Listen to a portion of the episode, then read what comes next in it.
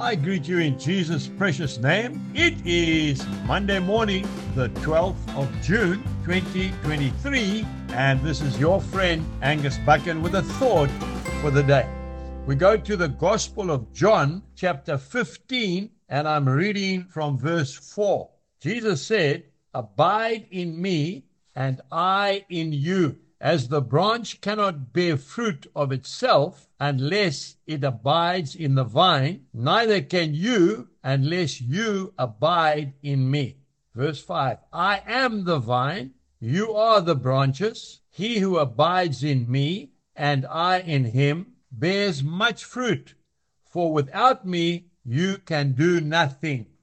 Jesus is the vine, and you and I or merely the branches. In the Northern Cape, running alongside the mighty Orange River, are irrigation farmers, many of them growing grapes by irrigation, and with those grapes, they make raisins. They put the grapes out in the sun and they dry into beautiful raisins, which are exported all over the world.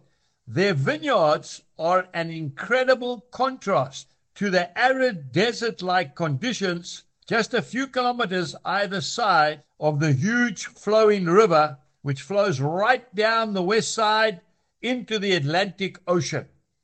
There are canals coming off the river which irrigate these beautiful grape farms. As I rode along on my mountain bike next to one of these feeder canals, the Holy Spirit showed me in my heart that if these canals are not properly maintained, and they become clogged up and broken down and damaged, the very livelihood of these farmers would be in serious trouble.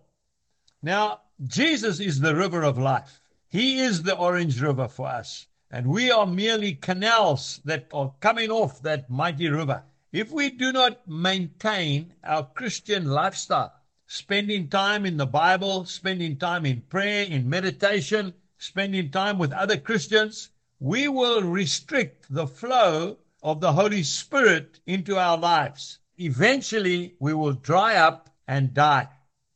Christianity is a lifestyle, it is a constant walk with God.